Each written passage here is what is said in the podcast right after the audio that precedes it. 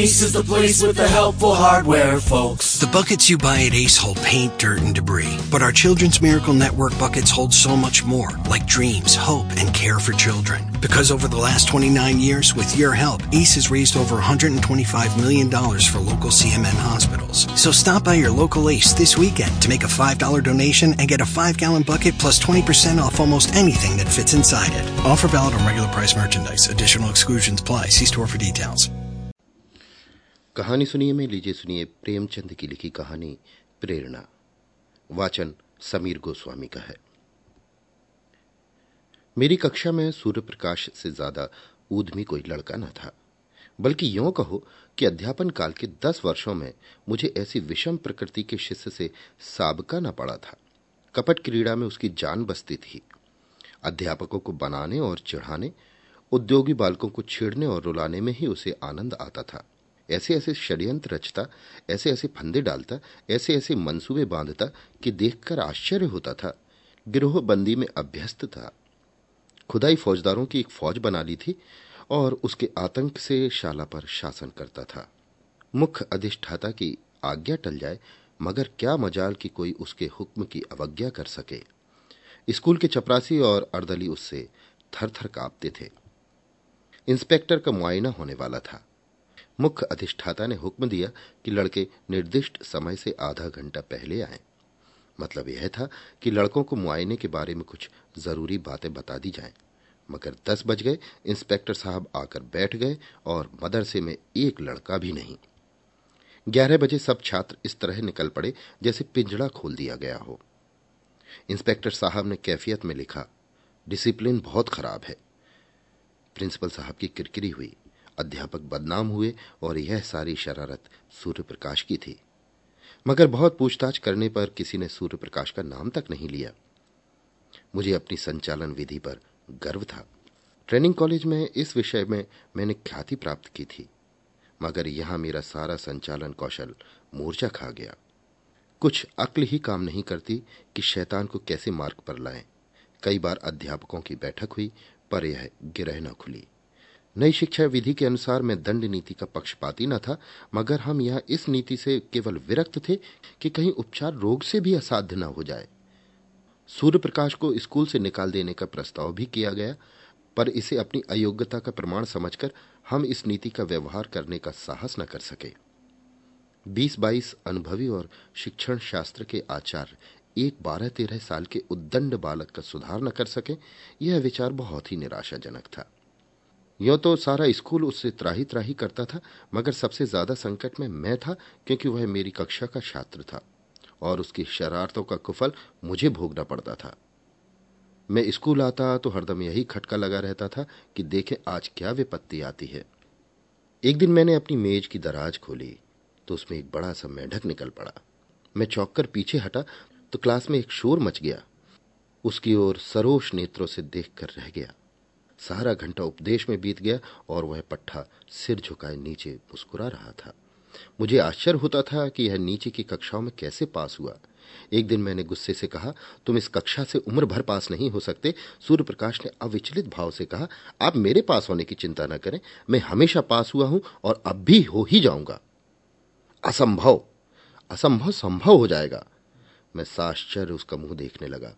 जहीन से जहीन लड़का भी अपनी सफलता का दावा इतने निर्विवाद रूप से न कर सकता था। मैंने सोचा, वह प्रश्न पत्र उड़ा लेता होगा। मैंने प्रतिज्ञा की, अब की इसकी एक चाल भी न चलने दूँगा। देखूँ, कितने दिन इस कक्षा में पड़ा रहता है। आप घबरा कर निकल जाएगा। वार्षिक परीक्षा के अवसर पर मैंने असाधारण देखभाल से काम लिया। मगर जब सूर्य प्रकाश का उत्तर पत्र देखा तो मेरे विस्मय की सीमा न रही। मेरे दो पर्चे थे, दोनों में ही उसके नंबर कक्षा में सबसे अधिक थे। मुझे खूब मालूम था कि वह मेरे किसी पर्चे का कोई भी प्रश्न हल नहीं कर सकता। मैं इसे सिद्ध कर सकता था, मगर उसके उत्तर पत्रों को क्या करता? लिपि में इतना भेद न था जो कोई संदेह उत्पन्न कर सकता। मैंने प्रिंसिपल से कहा तो वह भी चकरा गए, मगर उन्हें भी जानबूझकर मक्खी निगलनी पड़ी। मैं कदाचित स्वभाव से ही निराशावादी हूँ। अन्य अध्यापकों को मैं सूर्य प्रकाश के विषय में जरा भी चिंतित न पाता। मानो ऐसे लड़कों का स्कूल में आना कोई नई बात नहीं, मगर मेरे लिए वो एक विकट रहस्य था। अगर यही ढंग रहे तो एक दिन वो या तो जेल में होगा या पागल खाने में। उसी साल मेरा तबादला हो गया। यद्यपि यहाँ की जलवायु मेरे अनुकूल थी, प्रिंसिपल और अन्य अध्यापकों से मेरी मैत्री हो गई। मगर मैं अपने तबादले से खुश हुआ, क्योंकि सूर्य प्रकाश मेरे मार्ग का काटा न रहेगा। लड़कों ने मुझे विदाई की दावत दी और सबके सब स्टेशन तक पहुँचाने आए। उस वक्त सभी लड़के आँखों में आँसू भरे हुए थे। मैं भी अपने आंसुओं को न रोक पाया। सहसा मेरी निगाह सूर्य प्रकाश पर पड़ी, जो सबसे पीछे लज्जित खड़ा था। मुझे ऐसा मालूम हुआ कि उसकी आँखें भी भीगी थी। मेरा जी बार बार चाहता था कि चलते चलते उससे दो चार बात कर लूँ। शायद वह भी मुझसे कुछ कहना चाहता था। मगर न मैंने पहले बातें की, ना उसने। हालाँकि मुझे बहुत दिनों तक इसका खेद रहा। उसकी झिझक तो क्षमा योग्य थी, पर मेरा अवरोध अक्षम था। संभव था उस करुणा और ग्लानी की दशा में मेरी दो चार निष्कपट बातें उसके दिल पर असर कर जाती। मगर इन्हीं खोए हुए अवसरों का नाम तो जीवन है। गाड़ी मंद गति से चली। लड़के कई कदम उसके साथ दौड़े। मैं खिड़की से बाहर सिर निकाले खड़ा था। कुछ देर तक मुझे उनके हिलते हुए रूमाल नज़र आए। फिर वे रेखाएँ आकाश में विलीन हो गईं। मगर एक अल्पकाय मूर्ति अब भी प्लेटफॉर्म पर खड़ी थी। मैंने अनुमान किया, वह सूर्य प्रकाश है। उस समय मेरा हृदय किसी विकल कैदी की भांति घृणा, मलिन और उदासीनता के बंधनों को तोड़ तोड़कर उससे गले मिलने के लिए तड़प उठा। नए स्थान की नई चिंताओं ने बहुत जल्दी मुझे अपनी ओर आकर्षित कर लिया। पिछले दिनों की याद एक हसरत बनकर रह गई। न किसी का कोई खत आया, न मैंने कोई खत लिखा। शायद दुनिया का यही दस्तूर है। वर्षा के बाद वर्षा की हरियाली कितने दिनों रहती है? संयोग से मुझे इंग्लैंड में विद्याभ्यास करने का अवसर मिल गया। वहाँ तीन साल लग गए। वहाँ से लौटा तो एक कॉलेज का प्रिंसिपल बना दिया गया। यह सिद्धि मेरे लिए बिल्कुल आशातीत थी। मेरी भावना स्वप्न में भी इतनी दूर नहीं उड़ी थी, किंतु पदलिप्सा और अब किसी और भी ऊँची डाली पर आश्रय लेना चाहती थी। शिक्षा मंत्री से रब्त जब्त पैदा किया। मंत्री महोदय मुझ पर कृपा रखते थे, मगर वास्तव में शिक्षा के मौलिक सिद्धांतों का उन्हें ज्ञान न था। मुझे पाकर उन्होंने सारा भार मेरे ऊपर डाल दिया। घोड़े पर सवार वह थे लगा मेरे हाथ में थी। फल यह हुआ कि उनके राजनीतिक विपक्षियों से मेरा विरोध हो गया। मुझ पर जा बेजा आक्रमण होने लगे। मैं सिद्धांत रूप से अनिवार्य शिक्षा का विरोधी हूँ। मेरा विचार है कि हर एक मनुष्य को उन विषयों में ज़्यादा स्वाधीनता होनी चाहिए, जिसका उससे निज का संबंध है। मेरा विचार है कि यूरोप में अनिवार्य शिक्षा की ज़रूरत है, भारत में नहीं। भौतिकता पश्चिमी सभ्यता का मूल तत्व है। वहाँ किसी काम की प्रेरणा आर्थिक लाभ के आधार पर होती है। ज़िंदगी की जरूरतें ज़्यादा हैं, इसलिए जीवन संग्राम भी अधिक भीषण है। माता पिता भोग के दास होकर बच्चों को जल्द से जल्द कुछ कमाने पर मजबूर करते हैं। इसकी वजह है कि वह मद का त्याग करके एक शिलिंग रोज बचत कर ले। वे अपने कमसिन बच्चे को एक शिलिंग की मजदूरी करने के लिए दबाएँगे। भारतीय जीवन में सात्विक सरलता है। हम उस वक्त तक अपने बच्चों से मजदूरी नहीं कराते जब तक परिस्थिति हमें विवश न कर दे। दरिद्र से दरिद्र हिंदुस्तानी मजदूर भी शिक्षा के उपकारों का कायल है। उसके मन में यह अभिलाषा होती है कि मेरा बच्चा चार अक्षर पढ़ जाए। इसलिए नहीं कि उसे कोई अधिकार मिलेगा, बल्कि केवल इसलिए कि विद्या मानवीशील का श्रृंगार है। अगर यह जानकर भी वह अपने बच्चे को मदरसे नहीं भेजता तो समझ लेना चाहिए कि वह मजबूर है। ऐसी दशा में उस पर कानून का प्रहार करना मेरी दृष्टि में न्याय संगत नहीं है। इसके सिवाय मेरे विचार में अभी हमारे देश में योग्य शिक्षकों का अभाव है। अर्धशिक्षित और अल्प वेतन पाने वाले अध्यापकों से आप यह आशा नहीं कर सकते कि वह कोई ऊँचा आदर्श अपने सामने रख सके। अधिक से अधिक इतना ही होगा कि चार पाँच वर्ष में बालक को अक्षर का ज्ञान हो जाएगा। मैं इसे पर्वत खोदकर चुहिया निकालने के तुल्य समझता हूँ। वयस प्राप्त हो जाने पर यह मामला एक महीने में आसानी से तय किया जा सकता है। मैं अनुभव से कह सकता हूँ कि युवा अवस्था में हम जितना ज्ञान एक महीने में प्राप्त कर सकते हैं, उतना बाल्यकाल में तीन साल में भी नहीं कर सकते। फिर खामोखा बच्चों को मदरसे में कैद करने का क्या लाभ? मदरसे के बाहर रहकर स्वच्छ वायु तो मिलती, प्राकृतिक अनुभव तो प्राप्त होते। पाठशाला में बंद करके तो आप उसके मानसिक और शारीरिक दोनों विधानों की जड़ काट देते हैं। इसलिए जब प्रांतीय व्यवस्थापिका सभा में अनिवार्य शिक्षा का प्रस्ताव पेश हुआ तो मेरी प्रेरणा से मिनिस्टर साहब ने उसका विरोध किया। नतीजा यह हुआ कि प्रस्ताव अस्वीकृत हो गया। फिर क्या था? मिनिस्टर साहब और मेरी वह लेदे हुई कि कुछ न पूछिए। व्यक्तिगत आक्षेप किए जाने लगे। मैं गरीब की बीबी था। मुझे सबकी भाभी बनना पड़ा। देशद्रोही उन्नति का शत्रु और नौकरशाही का गुलाम कहा गया। मेरे कॉलेज में जरा सी भी कोई बात होती तो काउंसिल मुझ पर वर्षा होने लगती। मैंने चपरासी को पृथक किया। सारी काउंसिल पंजे झाड़कर मेरे पीछे पड़ गई। आखिर मिनिस्टर को मजबूर होकर उस चपरासी को बहाल करना पड़ा। यह अपमान मेरे लिए असह्य था। शायद कोई भी इसे सहन न कर सकता। मिनिस्टर साहब से मुझे शिकायत नहीं। वो मजबूर थे। हाँ इस वातावरण में काम करना मेरे लिए दुस्साध्य हो गया। मुझे अपने कॉलेज के आंतरिक संगठन का भी अधिकार नहीं। अमुक क्यों नहीं परीक्षा में भेजा गया? अमुक के बदले, अमुक के बदले अमुक को क्यों नहीं छात्रवृत्ति दी गई? अमुक अध्यापक को अमुक कक्षा क्यों नहीं दी जाती है? इस तरह के सारहीन आक्षेपों ने मेरी नाक में दम कर दिया। इस नई चोट ने मेरी कमर तोड़ दी, मैंने इस्तीफा दे दिया। मुझे मिनिस्टर साहब से इतनी आशा अवश्य थी कि वे कम से कम इस विषय में न्यायपरायणता से काम लेंगे। मगर उन्होंने न्याय की जगह नीति को मान्य समझा और मुझे कई साल की भक्ति का यह फल मिला कि मैं पदच्युत कर दिया गया। संसार का ऐसा कटु अनुभव मुझे अब तक न हुआ था। ग्रह भी कुछ पूरे आ गए थे। उन्हीं दिनों पत्नी का देहांत हो गया। अंतिम दर्शन भी न कर सका। संध्या समय नदी तट पर सैर करने गया था।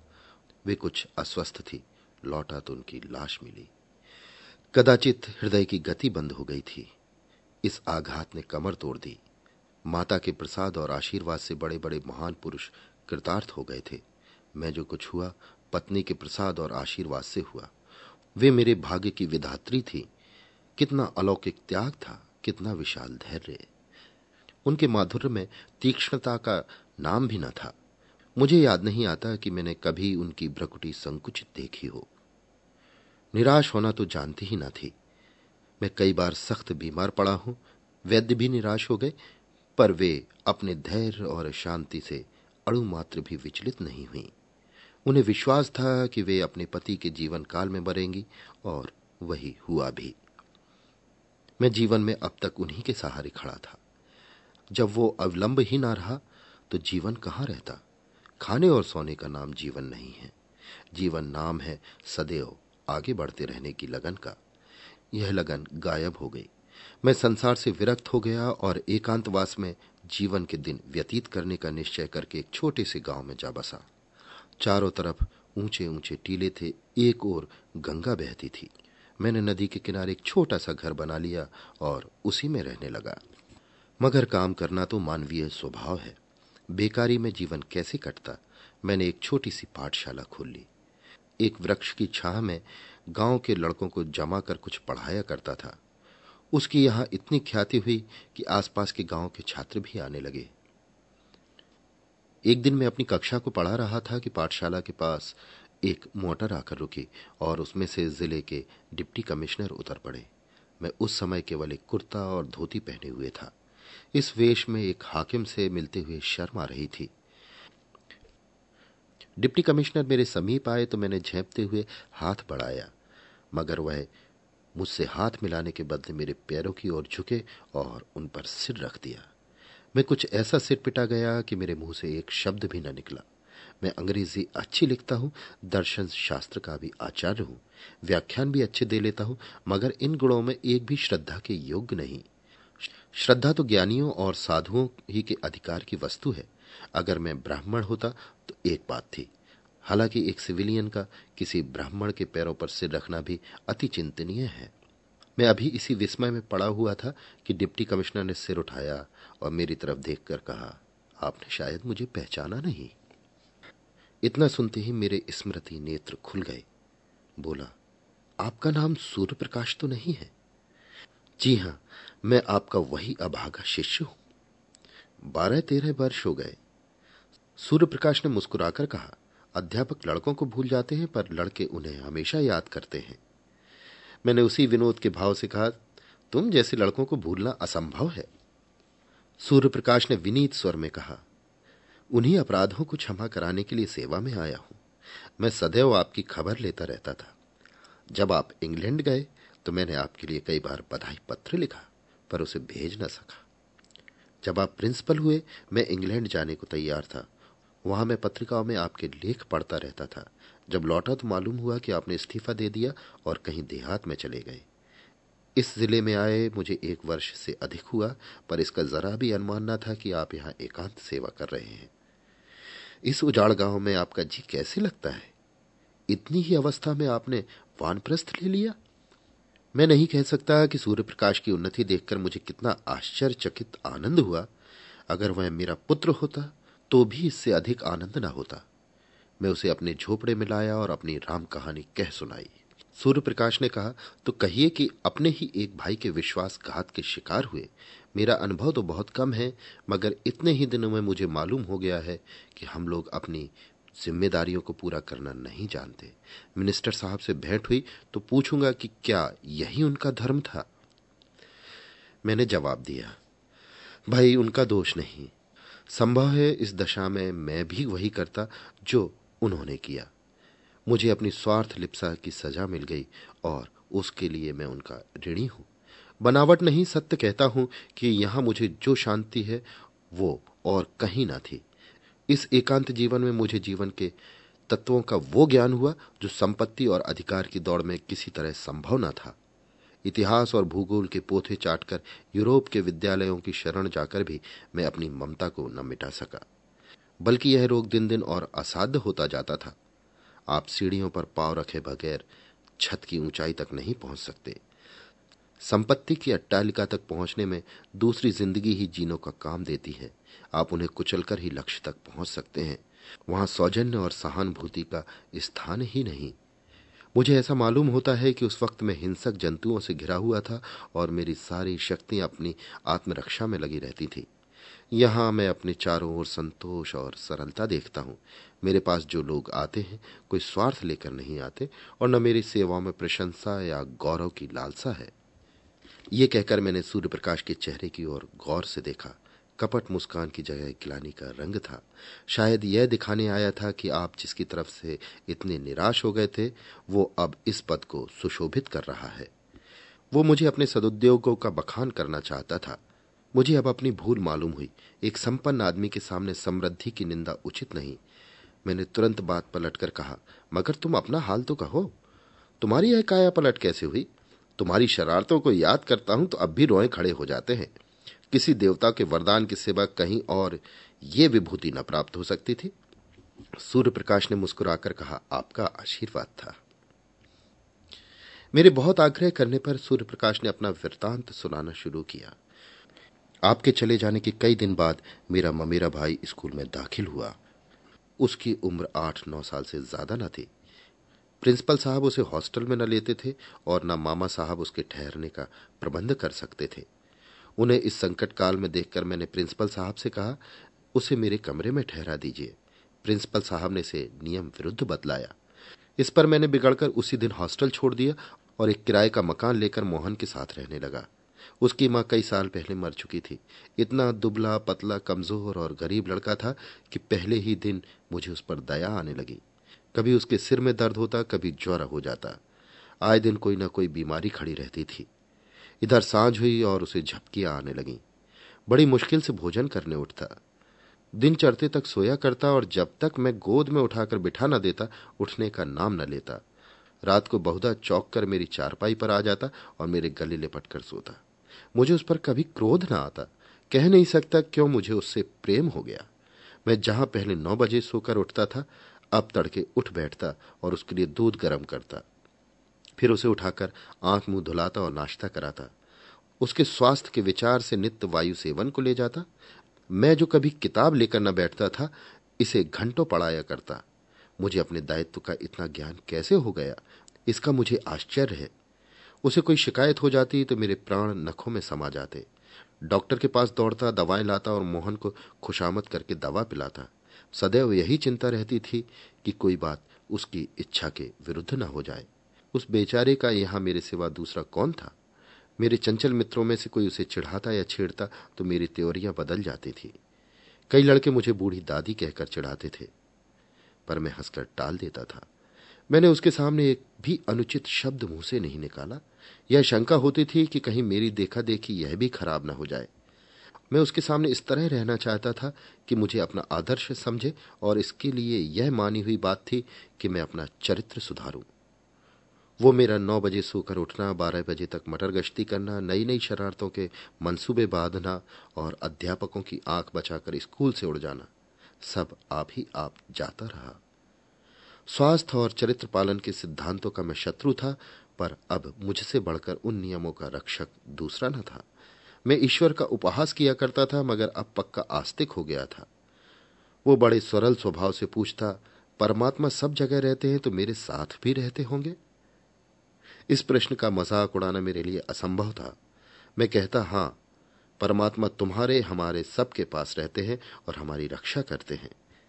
ये आश्वासन पाकर उसका चेहरा आनंद से खिल उठता था। कदाचित वो परमात्मा की सत्ता का अनुभव करने लगता था। साल ही भर में मोहन कुछ से कुछ हो गया। मामा साहब दो बार आए तो उसे देखकर चकित रह गए।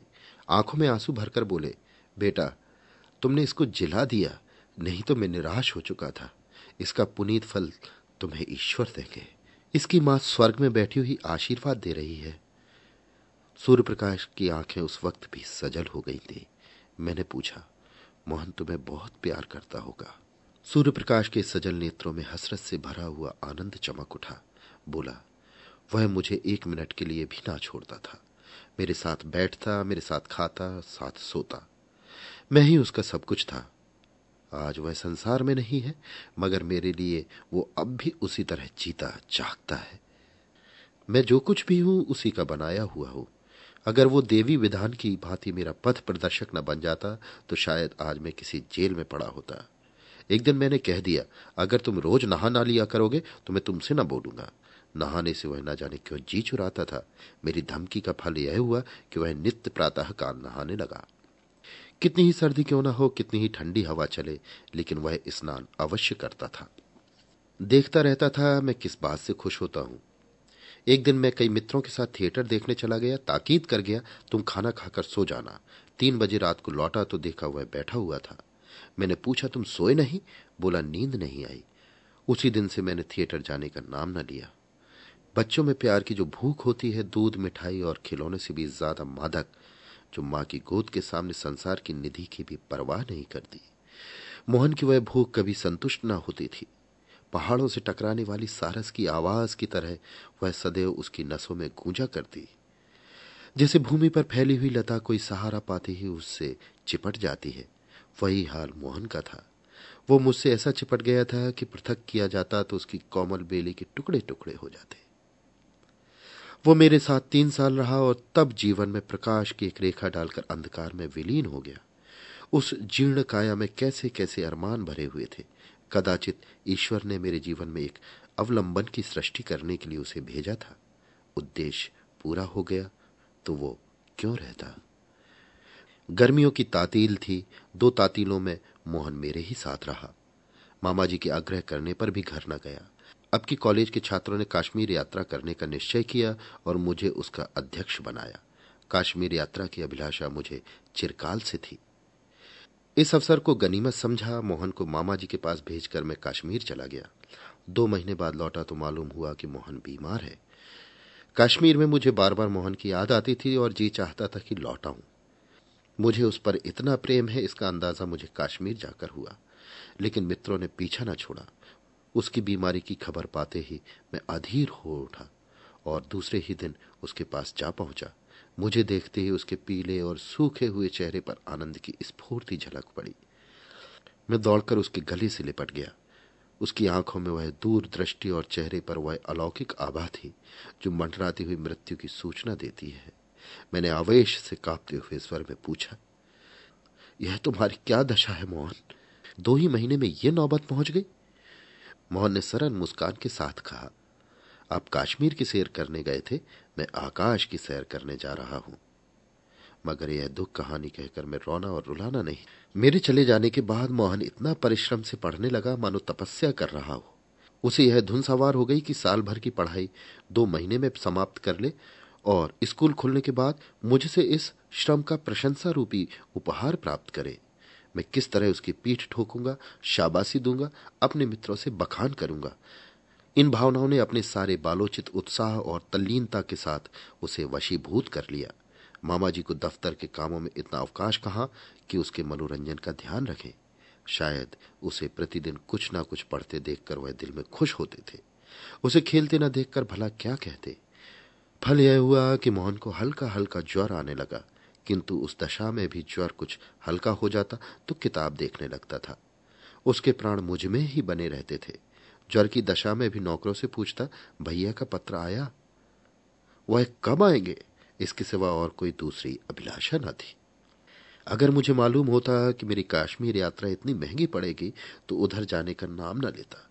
उसे बचाने के लिए मुझसे जो कुछ हो सकता था मैंने सब किया, किंतु बुखार, टाइफाइड था। उसकी जान लेकर ही उतरा। उसके जीवन का स्वप्न मेरे लिए किसी ऋषि का आशीर्वाद बनकर मुझे प्रोत्साहित करने लगा, और ये उसी का शुभ फल है कि आज आप मुझे इस दशा में देख रहे हैं। मोहन की बाल अभिलाषाओं को प्रत्यक्ष रूप में लाकर मुझे ये संतोष होता है कि शायद उसकी पवित्र आत्मा मुझे देखकर प्रसन्न होती हो। यही प्रेरणा थी कि जिसने कठिन से कठिन परीक्षाओं में भी मेरा बेड़ा पार लगाया नहीं तो मैं आज भी वही मंद बुद्धि सूर्य प्रकाश हूँ, जिसकी सूरज से आप चिढ़ते थे। उस दिन से मैं कई बार सूर्य प्रकाश से मिल चुका हूँ। जब वो इस तरफ़ आ जाता है तो बिना मुझसे मिले नहीं जाता है। मोहन को अब भी वो अपना इष्ट देव समझता है। मानव प्रकृति का यह एक ऐसा रहस्य है, जिसे मैं आज तक नहीं समझ सका। Big Mac, Chicken McNuggets, no, Big Mac and Quarter Pounder with cheese, or filet o fish. You'd be doing the same thing if you were at McDonald's because you can choose not just one, but two of your favorites for just six bucks. Tasty Big Mac, crispy 10 piece chicken McNuggets, juicy quarter pounder with cheese, or savory filet o fish. Enjoy two of your all-time favorites for just six bucks, if you can decide on the two. Prices and participation may vary. Cannot be combined with any other offer or combo meal. Single item at regular price.